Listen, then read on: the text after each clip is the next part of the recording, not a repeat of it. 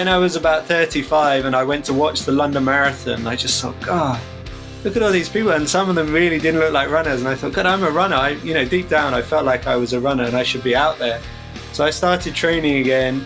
And by this point, I was a journalist. I was working for the Guardian newspaper in England, uh, in the UK, in London. And uh, I started writing race reports for Runner's World magazine because I realized they had a section where you could run a race, you know, someone would run a race and just write about that race, it, just small local races. Uh, and I thought that was a good way to have an excuse to go and do the race because I had a young family at the time and this was really just my hobby. But so that I could have an excuse to do all these races, tell my wife, you know, I have to do this race, this is my job and, and everything. Podcast Štartovacia čiara vám prináša coworkingový priestor HubHub. Všetky dôležité informácie nájdete na našom webe www.štartovaciačiara.sk kde sa môžete prihlásiť ku odberu podcastu, aby ste nezmeškali ďalšiu epizódu. Ak máte námety k nášmu podcastu, návrhy na inšpiratívny príbeh či osobnosť, dajte nám o tom vedieť. Vaše maily môžete posielať na adresu podcast zavináč štartovaciačiara.sk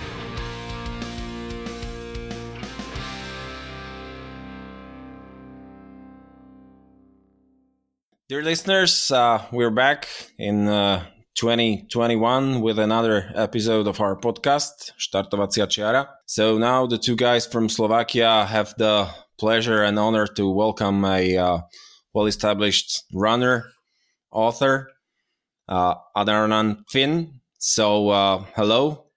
Hello. Welcome to our podcast.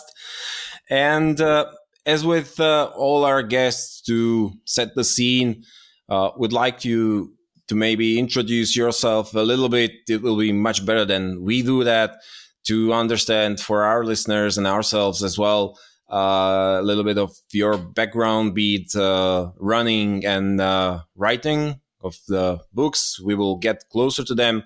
Uh, to our listeners, uh, of course, those who speak Slovak, we have uh, also published reviews on our blog uh, covering all the three books we'll be mentioning today.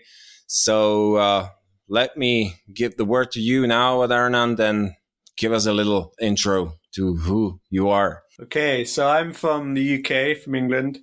Uh, I was brought up in a, a town called Northampton, and I guess I first started running. I was about eleven, and I went to a new school, and they sent the whole school out on a cross country race, and I'd never done any running before, but I I won the race, so that was quite exciting, and uh, I found it quite easy as well. I remember thinking, God, what, what's wrong with everybody? Because I wasn't didn't feel like I was pushing that hard. And then it was a couple of years because I was quite young, a couple of years before I worked out there were running clubs, and I joined a running club, and then from probably about 14 to 18, I was very serious into running. I trained five, five or six times a week. I ran national championships. I was quite serious. I mean, never quite ran international, but I got like top 20 in the national cross country. And yeah, for, it was, it was enough to be quite dedicated to it. And then I got to university and got distracted from running, had a few injuries as well at that point. And so I just kind of drifted away from it. And for many years, I was just running like maybe once or twice a week, just because I always felt like, I guess I always had a little bit of an urge to run.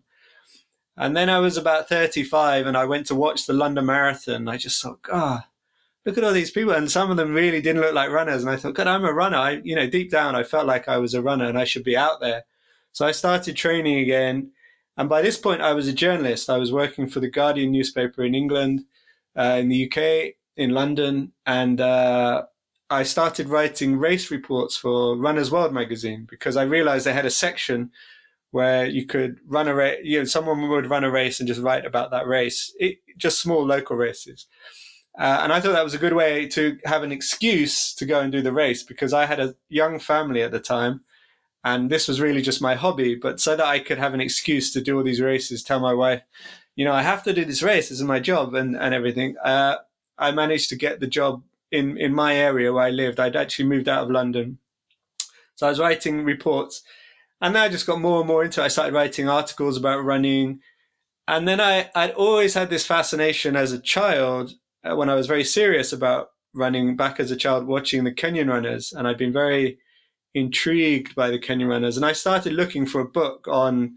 I, I was still, I kind of had this fascination with, you know, who they were, why were they so good, what was life like for them, where did it all come from, what was the story? Because when I thought about it, I thought this is one of the most most impressive stories in sport of all sports. I mean, you've got one tiny impoverished East African country dominating the world's most popular sport in terms of participation. I mean, every big city in the world has a half marathon or a marathon with 20,000, 15,000, 50,000 people taking part.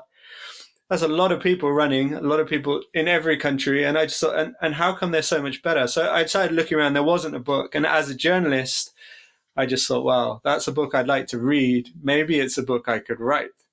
And I, I the idea grew. And, and my sister in law had moved to Kenya, uh, coincidentally. And she kept saying there was this race in Kenya called the Lewa Marathon, uh, which uh, is run through a wildlife conservancy. So it's quite dramatic. It's a trail marathon through the lions are out there, the the hippo, uh, not hippos, the rhinos, cheetah, and you run. They they kind of have these helicopters in the sky which patrol the sky to check you're not eaten. And as far as I knew, it was supposedly quite safe, and it just sounded very exciting. So she kept saying, because she was living in that area and knew the people who organized it, said, you should come and run this race.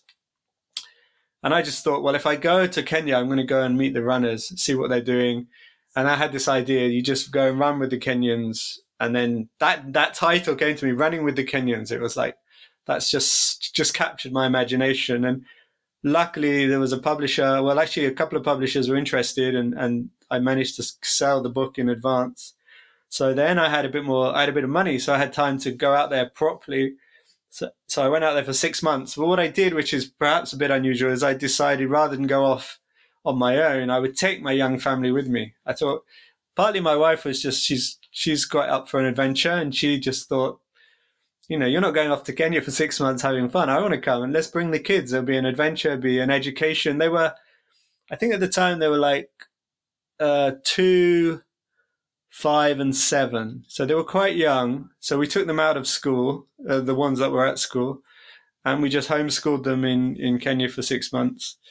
And we had, yeah, we had a great time. Uh, and that book, so then I, the, the, the kind of idea partly was just to experience it and tell the story of these guys, partly to work out why, why they're so good. So the, the subtitle is Discovering the Secrets of the Greatest or the Fastest Runners on Earth. and that would be a you know I won't go into that because that could be a, a, another hour talking about why the Kenyans are so good. But then the publishers were like, "This is great. We should do another book. You know, maybe you should go to Ethiopia." And I actually, my brother had been living in Japan years ago, and I'd been to visit him, and I'd kind of got this inkling that there was a big running scene in Japan.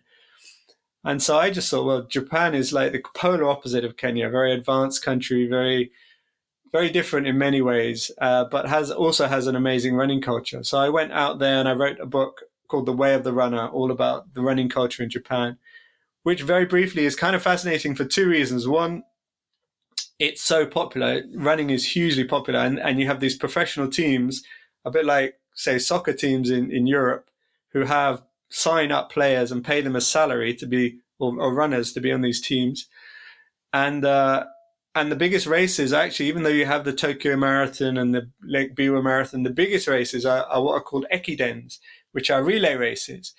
And the biggest sporting event of the year in Japan of any sport is this 220 kilometer uh, relay race between university teams called the Hakone Ekiden.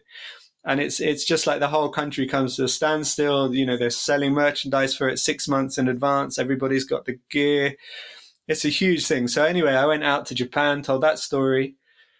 Uh, and then there was a bit of a lull. I was just then writing articles and, and running. I was running a lot more by then. I by then I'd run about six marathons. I'd got my time down to two hours fifty, so I was quite pleased with that. I felt like I could still feel like I could go faster, but as as many people will know who've been through a similar story of running a few marathons, there's this this thing starts appearing on the horizon, which is oh, you ran a marathon. What about my friend ran 100 miles or my friend ran, you know, 100 kilometers? And, and, and this thing, ultra running, starts appearing and you start wondering what it is. And, and I was a little bit, as I described my book, I was a little bit skeptical of ultra running. I kind of thought it was more like just not serious running. You know, I was a kind of purist. I was on the road. I was like, I don't know, it was all about splits and times and being as fast as you can. And then that was all just like, you know, running, they seemed to be running so slow and they had poles and bags. And I just thought, oh, that seems like too much effort. I,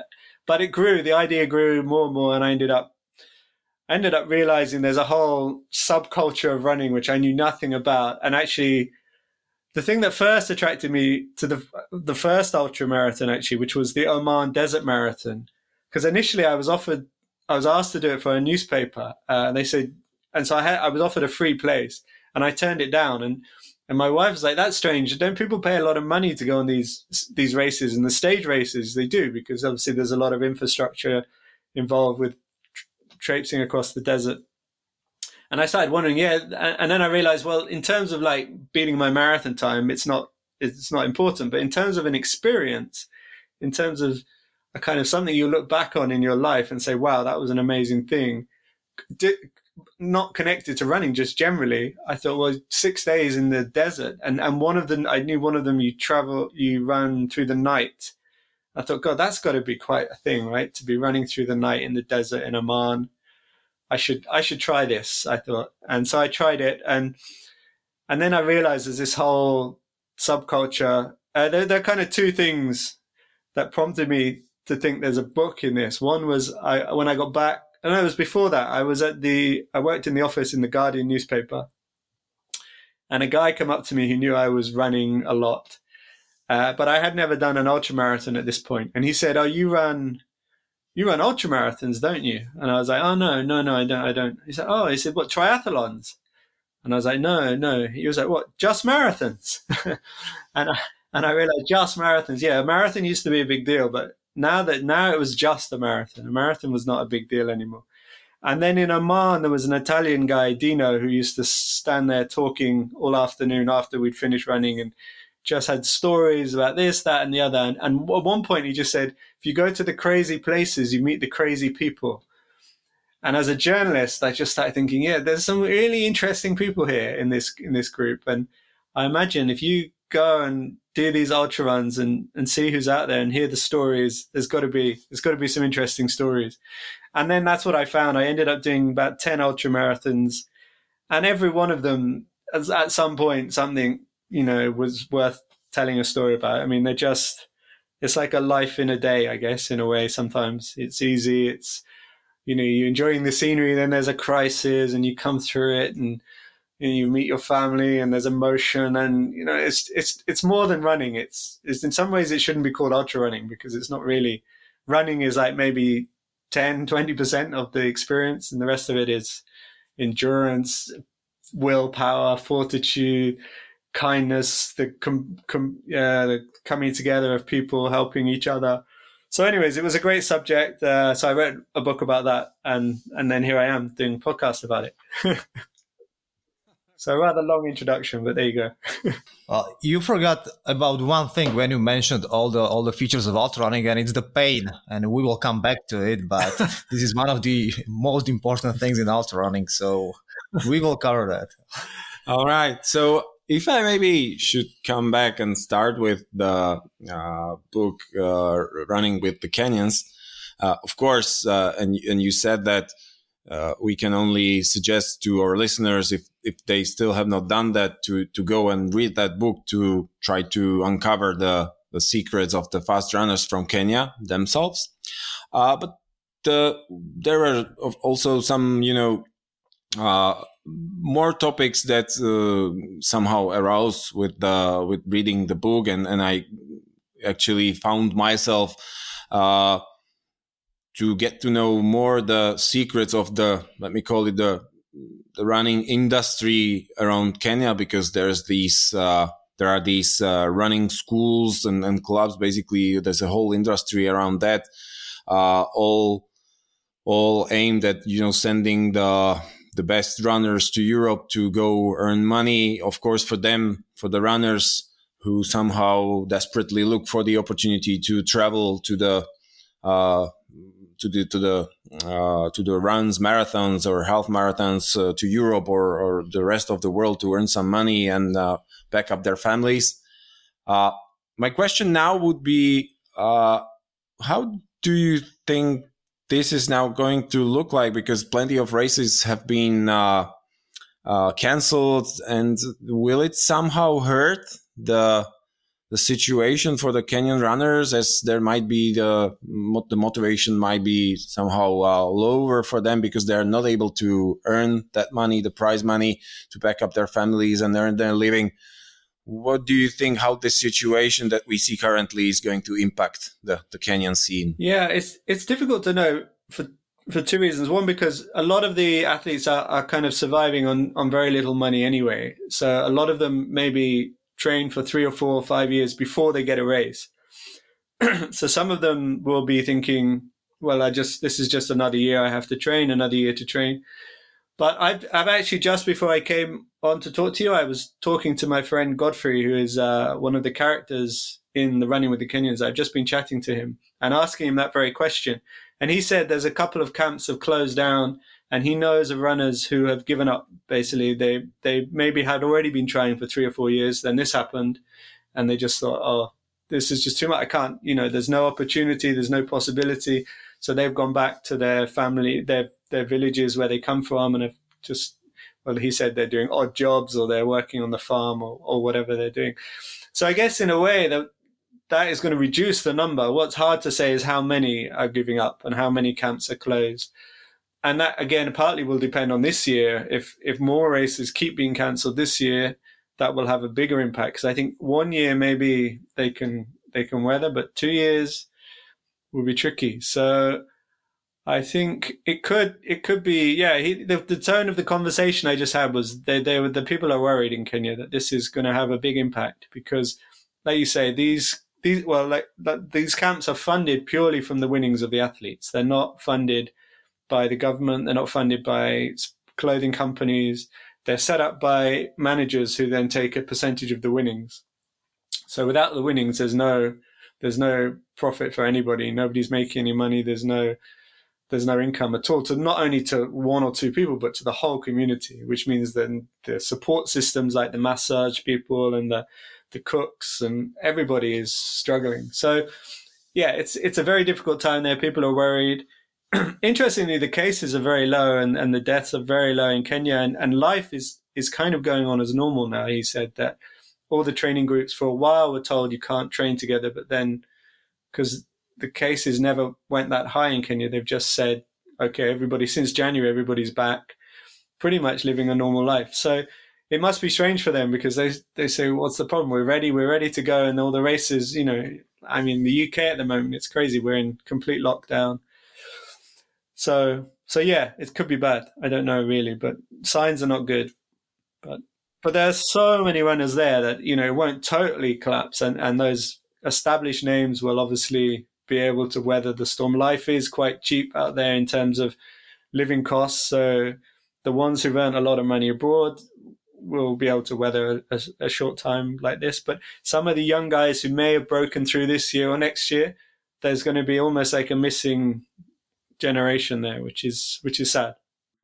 If I could connect this to the second book, The Way of the Runner, because the parallel is uh, what we could read. There's also a uh, uh, group of runners from Kenya and also some uh, other countries uh, from Africa who are members of the Ekiden teams. Do you maybe happen to have some news around the scene also hit by the situation or not? Yeah, in, again in Japan they haven't had the haven't had the cases too bad. So I know the ekidens have all happened as as as usual. I mean they were asking people not to go out in the street to cheer them, although people did anyway. So that was the only difference. But the television was still covering it. it was still a big event. The teams were still running. So and I, I you know, I, I don't know any direct hand, but I saw the Kenyan runners are still out there. So I guess that in there, yeah, you know, it's in terms of the professional teams, there's maybe 20, no, maybe 30 men, 30 women's teams who've, who've got like a Kenyan or an Ethiopian. So there's probably 20, 30 Kenyans out there and 20, 30 Ethiopians. So it's a small number, but yeah, they'll be fine. They'll still have their salary. They're on contract, pandemic or not. They probably get the same pay as usual. I mean, a lot of those Kenyans and are out there will also, while they're part of the Ekiden team, will be able to go off and and run other races in between the the, the Ekiden races.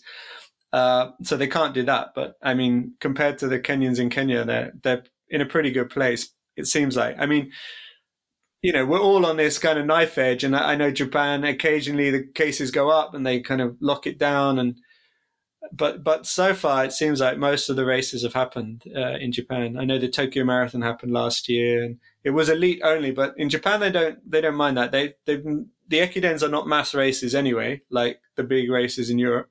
They're just for the elite runners, so they're quite small fields. So they they're kind of easier to put on. So so yeah, uh, as far as I know, it's been pretty much running as usual in in in Japan. This leads me to to another question uh, maybe uh, a little challenging, but do you have any knowledge if uh, any of the books, mainly uh, the the one uh, running with the Kenyans and the Way of the Runner, if they had any, say, more or deeper impact, meaning that uh, if, for example, for the for the Kenyan runners, where Kenya is a country has a problems of its own, uh, that would somehow change something in the approach of the Kenyan government to support uh, the runners, mainly the let me call it the poorest ones, or if there was an impact to the running community, community or training approach, which is quite strict and it's well, very well depicted in your book, The Way of the Runner. If, if it's changed something in the training approach in Japan. Yeah, I, I, I honestly don't know, but it is an interesting question. Apparently, the uh, the Kenyan when the last election was on, the guy who became the Kenyan president uh, mentioned my book in a in a speech, at one point because he said everybody's always playing down, you know, Kenya, and he said this guy came from Britain and he wrote good things about Kenya. That, I didn't hear it, but I was told by a Kenyan journalist that he mentioned it. But but definitely the situation didn't change in Kenya. The only thing that really happened as a result of my book is there's more uh, amateur runners visiting uh, and staying in Iten, which uh, could be a bad thing, but I think has been widely embraced and uh, and I think it's helped the economy a little bit uh, there. There's there's more, you know, there's more money coming in. That's not just going to the elite runners, which is what's normally uh, like the very best runners. Like they people are paying people to to pace them, and you know, going to the bars and the clubs and you know the cafes and that kind of stuff. So, so there's definitely, I'd say, there's a lot more like amateur or quite serious amateurs, maybe, or, or even even professionals. I, I, I met last time I was there. I met Julien Wanders, the uh, Swiss runner, who's done amazing things recently. Uh, and he actually said, I spoke to him, and he said, uh, you know, he said, oh, actually, your book was one of the reasons why I came here. So I think it's had an influence on Westerners going to Kenya, but I don't think many Kenyans have read it or responded to it. Uh, in Japan, it's it's really hard to know. I've got no idea. I mean, it was covered. I did there was a story about it on the front page of one of the newspapers, not because it was breaking news, but because it was one of the big Ekidens was on, and they decided to do a kind of sidebar on this book about Ekiden.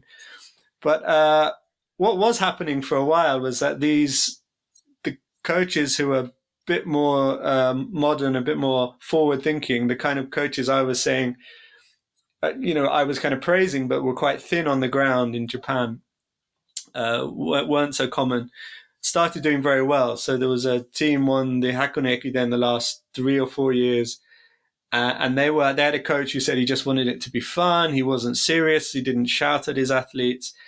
Uh, and then the team I was with, the uh, Ritsumeikan Ekiden team, and, and the guy Kenji Takao, who was the coach, his team were doing brilliantly. They've been doing getting better and better and better. And at the time, I think his goal was to come top ten national, and they, they came seventh in the national Ekiden last year, which for a non-Tokyo team, it's complicated, but for a non-Tokyo team is is is like winning. Really, I mean, top ten is amazing. So so that was all working, and and I was kind of thinking, well, maybe maybe people have been listening, and and in a way, I wasn't. I was just repeating an idea that was that was was already there, that was going around. I didn't invent this idea that the Japanese should should be a bit less strict on themselves. But then this year, again, the Hakone Ekiden was won by Komazawa, who have the strictest, most traditional coach. so that's a real step backwards for, for my ideas around uh, coaching and Japanese running and and kind of having fun and enjoying the running. So he, he, he's still around, and his team had been doing badly for a few years, and I was thinking, yeah, you know, you're you're you're finished, and and then this year they won. So so I think both both things exist, but it is interesting. There are more and more runners stepping out of the system. Like uh, there was a Yuki Kawauchi who was already when I went there, he was like the only guy who was out of the the strict Japanese system, and now you've got more and more runners doing that and doing well I've got no idea whether I have any influence on that or not. But there is that movement is still there that I was talking about in my book is still growing, but very slowly and with with setbacks. But it's impossible to know because I can't read the Japanese media. I, I all I see is the results. I see the videos. You know, I, I yeah, I can't read whether anyone's mentioning my book or not. So I, I have no idea. But but it, I, generally the trend is good mostly. So before we move fully into the ultra running world, uh, let's start with the connection, uh, the one you tried to build. Uh, and it's a question we also discussed a few times in the podcast. And it's a question of Kenyans in uh, ultra running. Uh, you covered it in your in your last book somehow. You tried to build the bridge. So uh, from our discussions with a few of our guests, uh, we concluded that the reason why they are not there is the prize money, but maybe the topic is more complex. So, what's your take on this? Yeah, I mean, I would say that's the main reason, and it's quite interesting because, as as far as the Kenyans think about it, like a 10k is is like usually a warm up race, not too big in terms of road running. Then a half marathon is a bigger race, but still the marathons is where the big money is. So every time the distance goes up, the prize money goes up, the appearance money goes up. And then you go, you start telling them to come and run 100 kilometers, but the prize money is way back down, like like a 5k. And they're like, but that doesn't make sense. so so it is it is tricky from that point of view. Although there are more and more ultra runs starting to offer prize money. There's the Ultra X thing coming up. Uh, not that they have any. I don't think they have any Kenyans lined up, but uh, and there's a race actually in the UK in May, just called the British Ultra, I think, where they're offering prize money. And we were, uh, I've been talking to them about the potential of of bringing some Kenyans over, but again the prize money is tiny compared to uh, like a big marathon. You're not going to get, you know, Eliud Kipchoge or someone of that level coming to run an ultra. but then saying that, on top of that, there was so so there is also a culture when you talk to the Kenyans about ultra running. A lot of them haven't heard of it. It's it's kind of you know there's, there's one guy I was trying to get him to run a a 50 mile no it was a what was it? Yeah it was a 50 mile race in the us it was 50 yeah. mile yeah yeah. And and he was asking me how many days was that going to take. Now he was a guy duncan kibet he'd, he'd run 204 for for 26 miles. So i was like it's not going to take you days. If you go, if you run 26 miles in two hours i'm sure you can do it in like five or six right for 50 miles. It's but but it just was so alien to him. He didn't he just thought maybe you have to sleep you may have to eat. You know, you just it's, it's so there's not that culture. There's not that idea that this is a real thing. This is a serious thing. But it is it is slowly percolating. You know, more and more. Each I've been going back quite a lot since I wrote the book, and each time like before, everyone would just go, "What? That's you say? Oh yeah, people run for 24 hours. Oh, that's crazy. No way." But now people go, "Oh yeah, ultra. Yeah, I've heard of ultra. Yeah, yeah." But it's still something that other countries do. It's like a Westerners thing. Uh, and then there's, then I, I, I get into in my book, I get slightly more into. I mean, I've got a case study of one. So I had one Kenyan come over and run an ultra, and for anyone who hasn't read the book, he he was leading the ultra quite seemed very comfortable, and then just dropped out of the race because he had a sore toe. And I had this whole kind of thought process. Like at first, I was very disappointed in him. I thought he'd wimped out, he's hurt his toe, and like the, you know, you if you've done ultras, you see people with a lot worse things than a sore toe, and they're you know, bandaging up and they're, you know, exhausted, lying down, sleeping upside down and then in the mud and then go back out. I was like, come on, a sore toe, that's not enough to give up. This is ultra running. This is what you do. You get pain and you just keep going. Well, then I realized Kenyans don't work like that. They they don't generally run through pain. When there's there's a very different in Kenya. There's very few uh, physio like physiotherapy treatment options. So whenever they get a little bit of a pain, they they ease back. They stop. They they rest. And to him, you know, his body was was like that was his living. He had to protect his body, and so the sore toe was just the beginning. Something was not right. I have to protect myself. I guess if he, you know, if there was fifty thousand pounds on the line or fifty thousand dollars or euros or whatever, he, you know, he probably would have pushed on. But without that, he was making a calculation in his mind. And then I thought, well, a lot of ultra runners, and you said we'll get onto this, actually are attracted to that pain uh, and that's almost why we do it. Not not maybe consciously or, or uh, we're aware of it, but there's something in in that experience of kind of really pushing yourself, really being in that, as they call it, the pain cave. That kind of is quite is quite what partly why we do it. But I got the feeling that this Kenyan guy didn't want anything to do with that. And I, I was then thinking, yeah, well, they maybe they had their fill of that growing up, you know, in a very hard life, very hard you know, whereas in the West we have a very easy life, so maybe we want a bit of hardship just to kind of experience it and feel, you know, feel that feeling of coming through that, and and and maybe the Kenyans don't have that need. I guess when you get to the very elite level and prize money, you know, obviously they'll be willing to go through there, but it's not something they're quite as familiar with and quite as attracted to, and quite as perhaps as able to just say, okay, this is pain, I can deal with it and then I started thinking, well, that's interesting because probably most people who run a marathon are kind of in the pain cave to some extent. Whereas this guy had run a 208 marathon and I could, you know, he probably had, he probably, you know, he would get tired and he would be, you know, be running out of energy. But whether he was actually in pain, I started thinking perhaps the Kenyans are never, never in pain. You know, that's, that's maybe their secret that they just, they're so fluid and their movement is so nice that they just, gradually run out of energy, but they're not actually, you know, things are not starting to hurt. So, like I say, it's a very small case study. We need to we need to study a few more Kenyans to be sure, but they were some of the ideas that that the the whole experiment provoked anyway.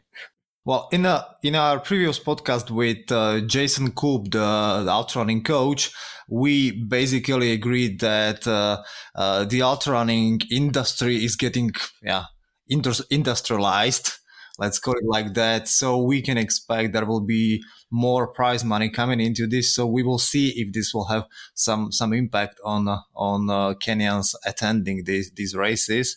But exactly as you said, maybe this is a different viewpoint on the on the fact of running uh, between between the ultra runners and and the rest. Because uh, if you said yeah, maybe Kenyans they just don't feel pain. It's kind of you know uh, of like fun or a job basically for them. They just go to to the to their work and earn some money and come back. But the pain cave of ultra runners is something which maybe differs them from the rest of the of the of the running world. And so the question here is you experienced running all around the world. You are one of the few people who can travel and run and being paid for that. So that's that's great.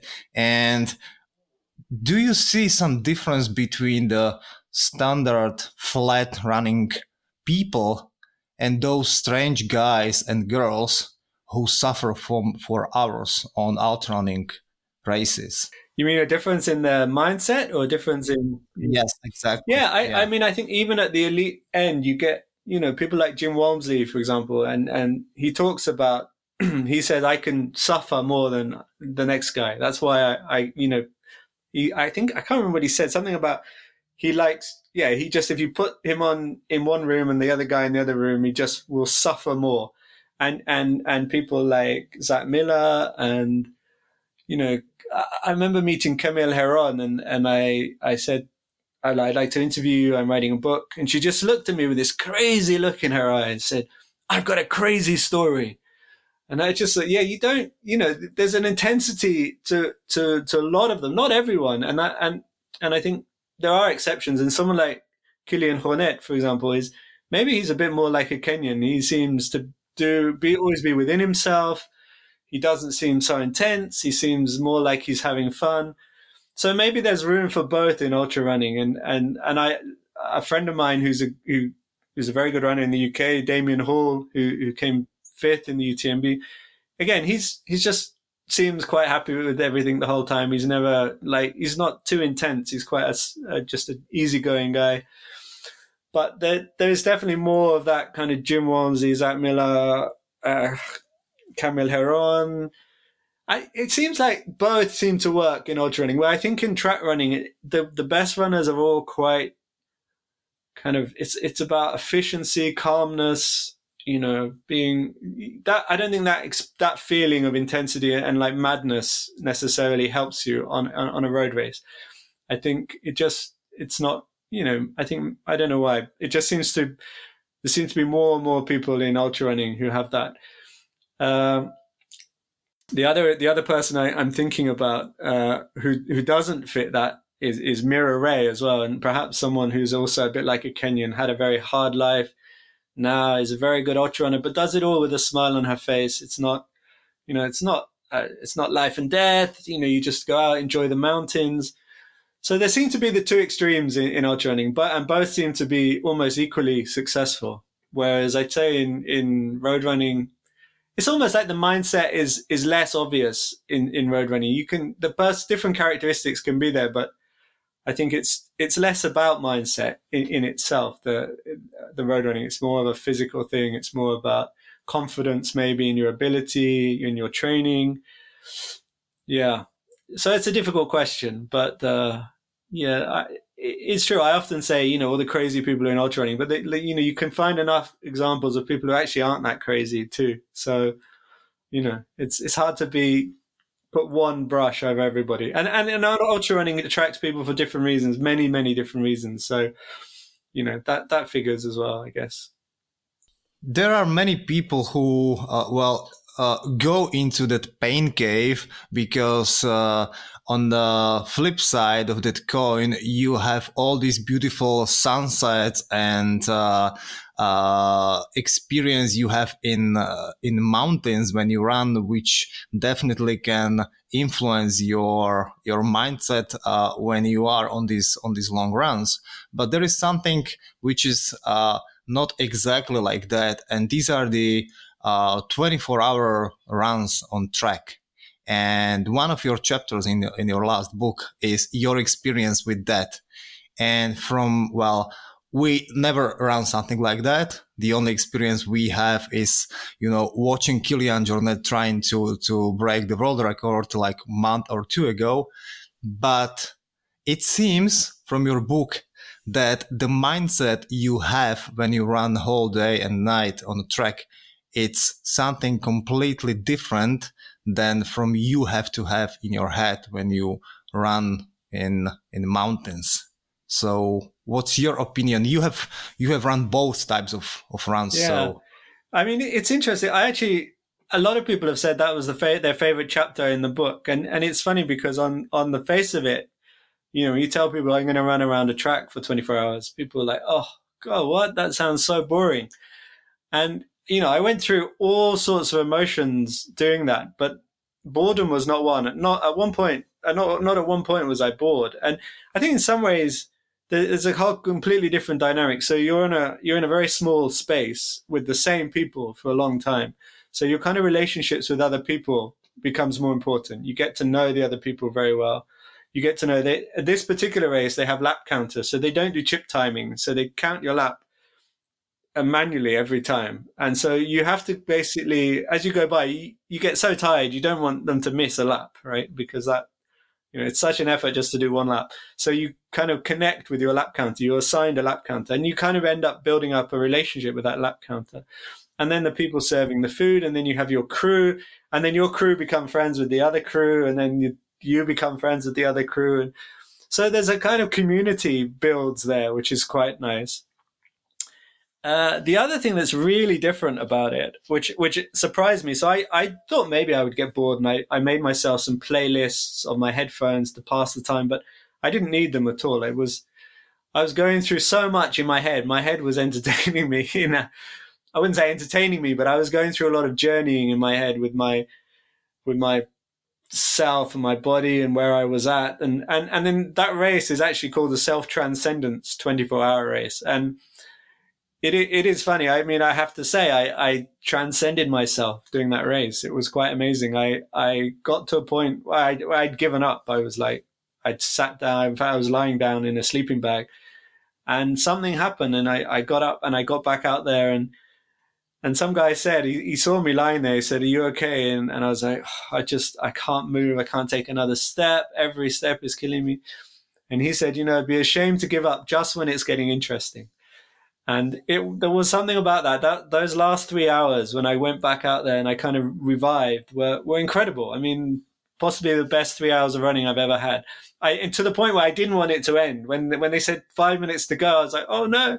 And then they did the countdown and 10, nine, and then we stopped. I was like, no, I'm, I'm just there now. Now I'm just on the spot where I want to be. This is just so good.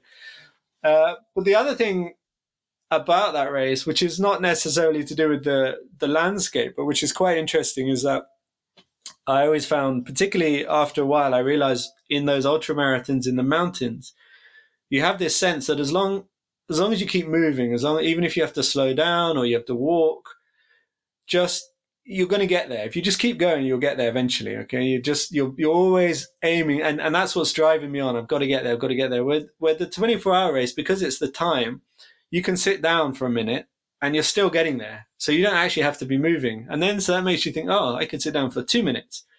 And then you think, well, I could sit down for 10 minutes.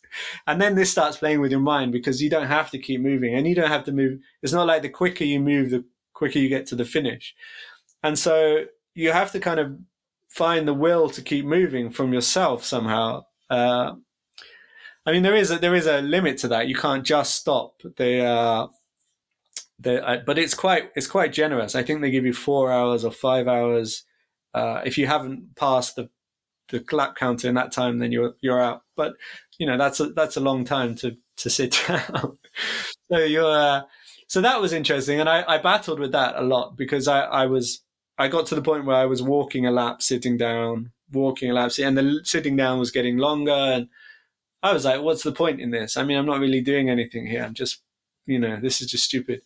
So so your mind started playing lots of tricks on me. But but yeah, in terms of I mean, I, those mountain races are wonderful, and you know, like I have been lucky to be on the top of a mountain at sunset, and and it's a real privilege. It's a real honor to be out there, and, and you really, really feel very lucky. And but there's something kind of cozy and warm and, and you know being in this little stadium with the same people. And and I don't know I watched the Kilian uh, world record attempt and and there was something quite soothing about it. I don't know if you found that you just is the quietness and just going round and round and round. You know there's almost like the rest of the world is forgotten. It's just this little bubble of movement and you're in it and you just you know you don't have to worry about anything else. Just keep moving. And it's almost like life is stripped down even more. Like in a mountain ultra, you're worrying, am I on the right course? You know, how far to the next aid station? There's lots of other external factors where this is just you movement. You know where the aid station is. You, there's no getting lost. It's just, just move and, and being, be, be with yourself. And so, yeah, so it's, it's an interesting race. I, and, and I'd actually like to do it again, actually, weirdly. So. I didn't do very well, so I'd like to go back and, and do a bit better next time. we all, or uh, all of us who are focused on the ultra running or let's say trail running scene, we have seen the rise of this sport in, in last years and it's really fueled by the by the covid pandemic now at least here in Slovakia, we see much more people running in uh, in, in woods uh, we have no races, uh, but we see lots of people coming in.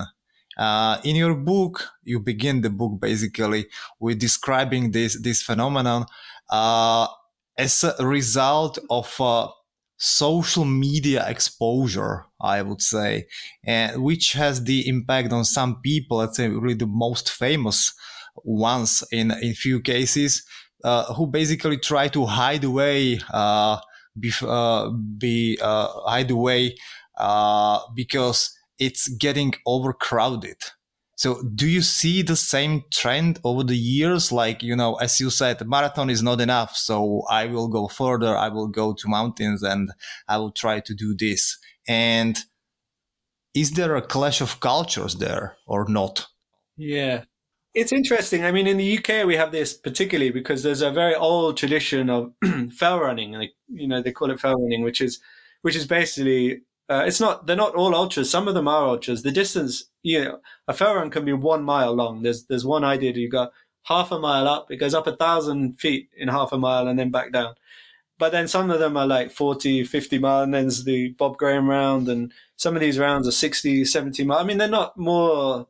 That's quite a long one, 60 miles. But it's just this running in the mountains, you know, off the off the trails. In fact, they don't even follow the trails. You can go anywhere you want so they're very they're they're very kind of protective of their sport, and it's very low key. It's very local. The small races, very cheap to enter. And now what's happening is you're getting these big organizations like the Golden Trail Series and uh, World World Ultra Trail Tour moving in and starting to set up races in the same places. And what I see happening is that both are existing side by side, and and some people are doing both. Some people who were fell runners are now got people like Jasmin Paris and Ricky Lightfoot, people here who who are doing these big races as well, getting a bit more sponsorship, some some money maybe, but then they go back to the fell running. Then you've got the pure fell runners who would never go near that stuff, and I, I, I, I met one fell runner. He said he, he does both, but he said if he turned up to a fell run with like poles, he would get like everyone would like be start booing him. Like you know, you just he said he would get lynched, but that's not quite true. But you know, he said you know, or even like you know, long stock. You know, a backpack. You know, there's a very like it's short shorts, t-shirt. They do carry a little bum bag just for the waterproof jacket uh, but that's it. You know, now they get a, a, a, map. It's all map, no GPS or anything like that. So it's very much a different. These two cultures existing side by side, and I like to think a little bit like road running. I feel like like where I live, there's lots of local road running and, and, and trail races, which are quite small, low key. You can just enter on the day, and then there's the big, you know, it's the London Marathon and the Great North Run, and I think both can exist. I know some people are very protective and think, oh, you know, we were there first. Now everybody's doing it. Uh, somebody said they want to make a T-shirt saying "I was a runner before coronavirus" because you know like, everybody is doing it now. But I, you know, I personally I think there's room on the trails for everybody. You know, and there's uh, I I quite like doing both. I like I like doing the big UTMB races. I love the atmosphere. I love the you know the the scale of it. I love the fact that the whole town comes out. The music, I really like that. But then I also like going and doing a race where you know there's you know you're sleeping on the floor in a in a hostel or in a community center and, and you don't see anyone. There's like 30 runners in the race. I like I like doing both personally, and and I'd like I like the fact that both exist. I would it would be terrible if these races put the other ones out of business, and I guess that's the danger. But it seems like at least in the UK, there's enough desire from the people who like those races to keep them going, and, and for certain people who only like those races to keep going to them. Uh, in fact, when I was in the Lake District doing my fell running, there was a there was a trail run on at the same time in the same, basically the same location, and I got a little bit confused. And I saw one of the marshals, and I said, "Is this the fell race?" And she was like, "What's that?" I was like, well, you know, it's like, and, and this race is like hundred years old. It's been going every year for like hundred years. I said the Coniston, it was called the Coniston Gullies Fell Race, and she'd never heard of it, but she was marshalling the trail race of the same, which had only been like one or two years old. But I, it didn't matter, you know. But, You know, I like the fact that it's still a little bit underground, you know, and that and that, but that it still exists. So I think there's room for both, personally. At least in the UK, it's hard to say how how it works everywhere else, but but here we have them both. Once we started this uh, discussion on the uh, uh, FKTs and, and projects which now really pop up as the corona crisis and, uh, and the pandemic situation is uh, canceling uh, the races. Uh, well, let's take a funny one now. I think it's this weekend. Hoka Project X2. there's an attempt to break the 100k world record, uh, and it will be happening in the US in uh, Phoenix, Arizona, and it will be uh, Chiba in uh, Japan. So let me ask you a funny one: If you will place a bet, if it will be a runner from the US base or a Japanese one. And once we actually go out with the podcast, which will most probably be beginning of the next week, it will all be over. So uh, Will you, will you will you take the risk of placing the bet? I mean, I can do it, but I the thing is, like normally you you you kind of got an idea of how these athletes are running because they've been racing, and you can see, oh, you know, Jim Walmsley, he's, he he won that race, he won that race, he broke this course record, so we know he's in good shape. Or you know, someone in Japan is the, but I, none of these guys have raced for so long. I, I mean, I have no idea what shape they're in. So, I mean, they obviously know, but I, I don't follow it closely enough to, you know, I know some people follow the training on Strava and all that kind of stuff. I haven't been doing that. So, I mean, it would be a wild stab in the dark, to be honest, because I, I, I was, I, someone asked me this the other day, do you think that, you know, someone will do it? And I, I mean, it's, but the potential is there. They got the faster shoes now. They got the, you know, the setup is great. You know, hopefully they get the weather, you know, the, having pacemakers and everything. I'm sure you know, if someone's on form and in, on shape, I mean, I know Camille Herron is running, but she's already said she's not. I, I saw her on Twitter or somewhere saying she's not, she's only eighty percent in shape, so don't count on her doing anything. But I haven't heard from the others, so I don't know. So so I'll, you know, well, I, Jim Walmsley did a very good performance at the world, uh, no, the U.S. marathon trials. So assuming he's not injured, let's say he's he's still getting better. So let's let's go for him, but I, I have no idea really. Maybe let's try another one. There's always this uh, sub two marathon topic going on. Of course, we saw that one uh, with Eliud Kipchoge. He, he broke their two hour magic uh, mm, uh time limit. Or, uh, uh, but do you think we'll see in the upcoming years sub two marathon in a, let me call it the regular marathon, not with the artificial support and yeah, everything. You know what? I, I would have I was so when this whole debate was going on, I was someone who was saying this is just not not possible. This is just crazy. You know, and also because part of my reasoning was because the record had already gone down a lot in recent years. It, you know, they'd been broken year after year after year, and I felt like you know it's the times are already incredible. It's not like when they broke the four minute mile that they'd been stuck for years waiting for someone to come along. But the performances in the last year have been unbelievable. I mean, the the last in Valencia, I think was it the first four all went under the world record, which was a new world record anyway. And you know, so I think you know some of these athletes coming through. I mean, Cheptegei, that was his first. Uh, the world half was his first half marathon. He's going to run an incredible marathon soon. Jacob uh, Jacob Kiplimo, the other Ugandan, he he looked so easy running that world record. Rhonex Kipruto, the Kenyan guy, looked easy. I mean, the only guy who looked kind of tired was the guy who won, and and you know, he he you know, I, I so so I, I'm beginning to believe with these shoes they must be good because the times are just un, unreal and particularly there's a real batch. I think those guys, Cheptegei, Kiplimo, Kandie, and and Kipruto, Rhonex Kipruto, those four are all young they're all coming through at the same time, and they're all quite brave runners as well. They're all kind of runners who who push from the front. No doubt, there's a couple of Ethiopians I don't know as well. Who the guy maybe who won London, uh, although he's been around a little while. But the, those four really excite me, and they're all real, you know, pace pushers and, and not afraid to attack. And I think that's why the records have been going down, is because they've been racing each other like off a hard pace. Nobody's been sitting and waiting.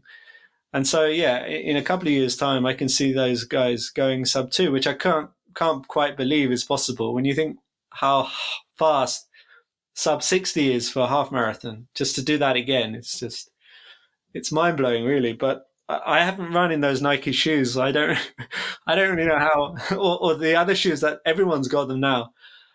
They must be, they must give you some incredible bounce or something. I don't know. Because I would have said if we didn't have those shoes, I, I, I think no, I think maybe we'd be down to two two, maybe in ten years two one with these guys. But I think it's definitely the shoes are making some kind of difference for sure which is in some ways is is that fair? Is that right? I don't know, and that's you know I, I, don't I don't like the idea that much, but I think it's it's too late now. I think it's here, and we we we're in a new era with bouncy shoes.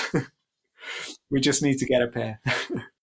well, after all your uh, uh, adventures in uh, in Kenya, in Japan, then the let me call it the ultra running trip.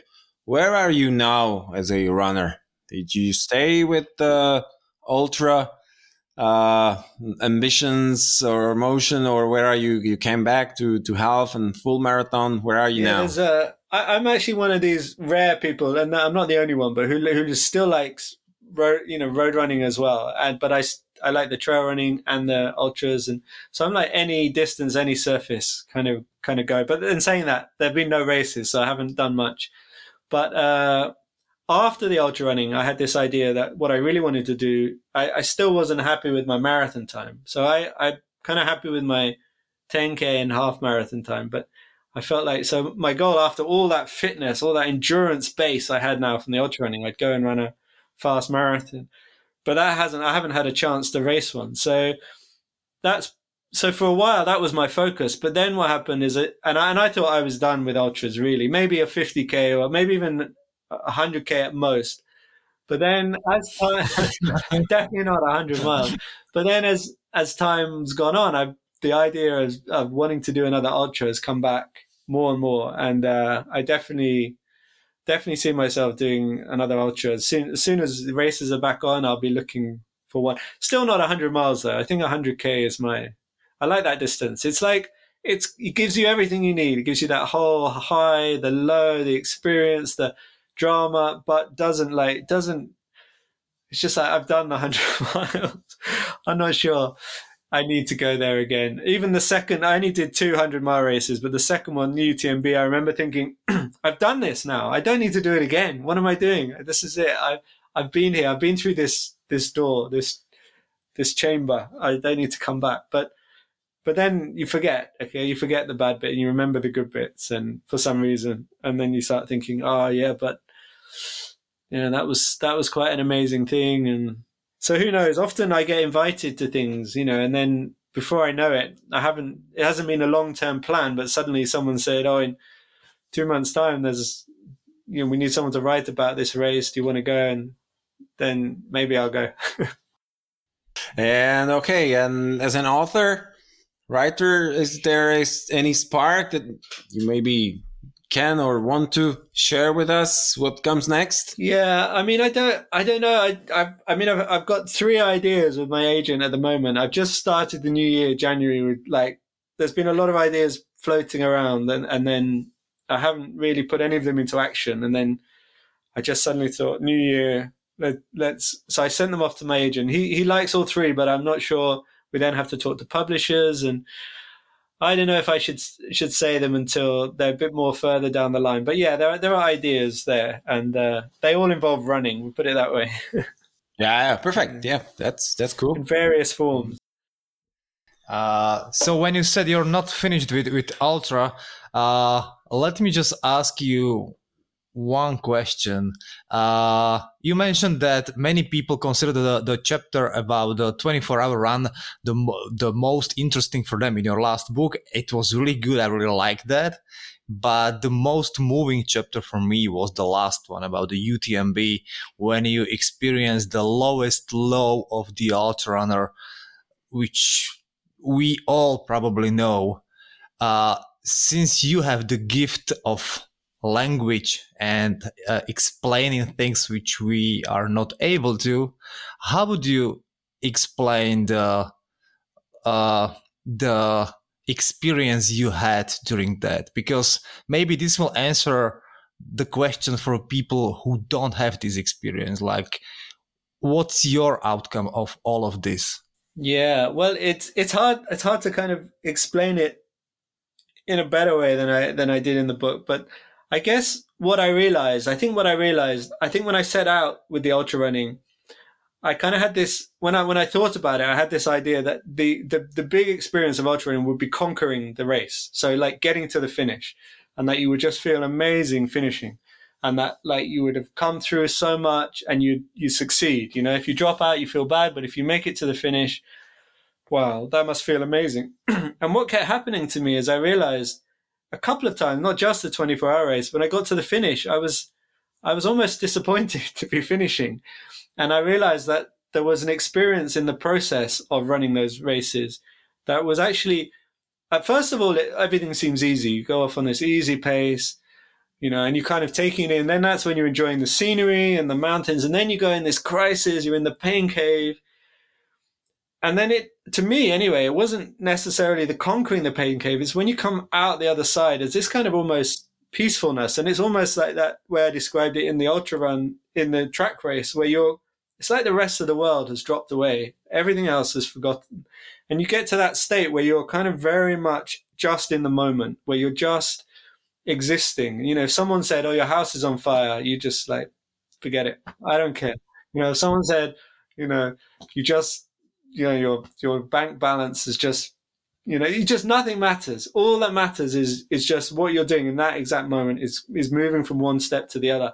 And it's quite a peaceful feeling I found. And so much so that when you get to the end, it's almost like now I've got to start dealing with things again. I've got to work out how I get back to my hotel or back to my car or, you know, got to start talking to people again. And I just found there was that, that bit just before the end where you finally crack through the, the pain barrier that there was this really wonderful kind of sense of just being removed and just being yourself completely just as a physical animal almost. And and I so I really felt like that in a way was was the kind of uniqueness of, of an ultra run, and and that that experience is something we rarely get to experience. I think you know we we can push ourselves, and we get we we can hike the the first bit you can get from hiking in the mountains. Or even, you know, cycling in the mountains, or, or even driving in the mountains, maybe the views and all that kind of stuff. And then the pain cave, well, you know, you could get that just by torturing yourself or something but I don't think you'd get that other experience any other way from just, you know, just it's just a kind of peacefulness, and and I really like that, and yeah, and and I think that's where the guy said that's that's where it's interesting. That's where it gets interesting because then you become kind of aware of yourself as of who you are as a as a human being, as a as an existence. You know, and, I guess it it's kind of slightly more euphoric if you're in a beautiful mountain as well you know, you can look up and go, I'm part of this. This is me. I'm here. I'm with this. Whereas, but it, it's only slightly more. You can still get that on the, on the running track as well.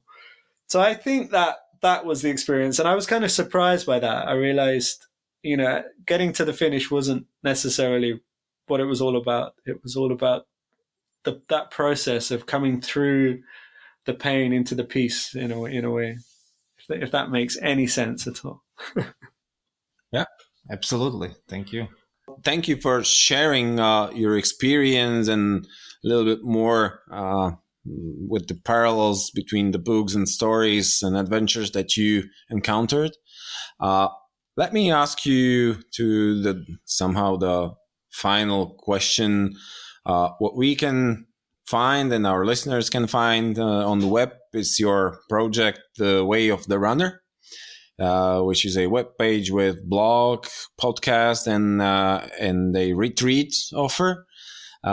Uh, maybe if you can uh, tell us more of uh, what topics you cover, what's what's in for the runners, or maybe not even runners, but people who want to join you, be be with you during the retreat what's in it for them? Yeah, so so I do. I kind of originally started. So I live near this national park in uh, in England called Dartmoor, which is a very wild, uh, quite desolate place. Although there's some very ancient woodland in, in the valleys, and so we run there, and it's just a weekend of running. And and I have a, a there's a kind of a thread going through my books where I learning about form and movement, and and that becomes more relevant to trail running in terms of descending trails and and ascending and, and kind of being efficient in your movement. So we, the guy who's kind of been my kind of guide through all of that, who's a, a local guy to me, he he comes on the camp as well. So we do some movement classes. We run through this very wild landscape and we just chat. You know, I talk about the books and my projects, and we, we have great food. We stay in a lovely place. So that's that's the original camp. But then we we started, started doing some guest camps. I've got uh, I'm doing that, but with Beth Pascall, who's one of the top British ultra runners coming this year. Uh, and then I do I'm doing a run with Damian. I do these where we just go for the day, which is probably more for people a bit more local. Uh, they just turn up and we, we just do it all in one day. Uh, and Damian Hall is coming on that. I also do a writing weekend where we, we do run, but I have another running author comes uh, called Richard Askwith, who wrote a book called Feet in the Clouds. And uh, so it's all aspiring writers or people who want to develop their writing. And we, we have writing projects and, and discussions and, and again, stay in a lovely house in, in southwest of England. And then uh, you may remember Tom and Rachel from my book, who are two of the people who got me through in the UTMB. Uh, two great friends. Tom actually appears in all three books. Actually, has a cameo, at least a cameo role in all three books. So I do a trip to Chamonix in in, in France, uh, where the UTMB happens in September with with Tom and Rachel, and we just you know we just chat again. I actually read read chapters from my book before bed. We call them the bedtime stories and then we run parts of the UTMB trail, uh, big long runs. I mean, not pace is always easy and gentle, but we can go up to six hours. You know, stopping with with with rucksacks and poles if you need them, no problem. Uh, and then I have a podcast as well. So I've I've had some great guests on there. Actually, I had Jasmin Paris, who's incredible runner. I think she's going to do some really incredible things in the next couple of years. Uh, she uh, and then I've had uh, Zach Miller on there, Beth Pascall, uh, a, a, Somali Dutch Somali guy Abdi Nageeye who was six in the Olympic marathon. Uh, some yeah, so some interesting guests. And then yeah, a blog. I blog about my own, you know, my own thoughts, whatever is going on in my head about running. Uh, I, not anything that's going on in my head. I keep it to running, but I've I've had this kind of coronavirus diary going on, which is things that have been happening uh, through the year. Uh, but yeah, all that kind of stuff, and it's thewayoftherunner.com, so it's pretty pretty straightforward to find it. Uh, so yeah, that's great. Check it out. Well, Adharanand, thank you so much for uh, for having you for spending uh, this uh, little over one hour with us. I think that's a uh, uh, it's a huge honor to us. I think a huge benefit and uh, mm, learning also for our listeners. Uh, let me just point our listeners and everybody who listens back to wrap up the, the, the books they can read from you. So it's uh, Running with the Kenyans, The Way of the Runner, and The Rise of the Ultra Runners. Uh, they're definitely worth reading because there are lots of interesting stories you yourself uh, lived uh, in, in Kenya, in Japan, you you had a in, in, you had an incredible journey uh, throughout the year, uh, collecting points for UTMB. Then the book, The Rise of the Ultra Runners, and we mentioned it, uh, ended up with the adventure of completing the UTMB. Thank you once again, Milos and me, and uh, we hope to see some new sparks. As we mentioned, we are really uh, looking forward to knowing what that is but definitely that will be uh, another interesting story we hope. Brilliant. Well thank you for having me. It's been it's been fun. Thank you. Thank okay. you very much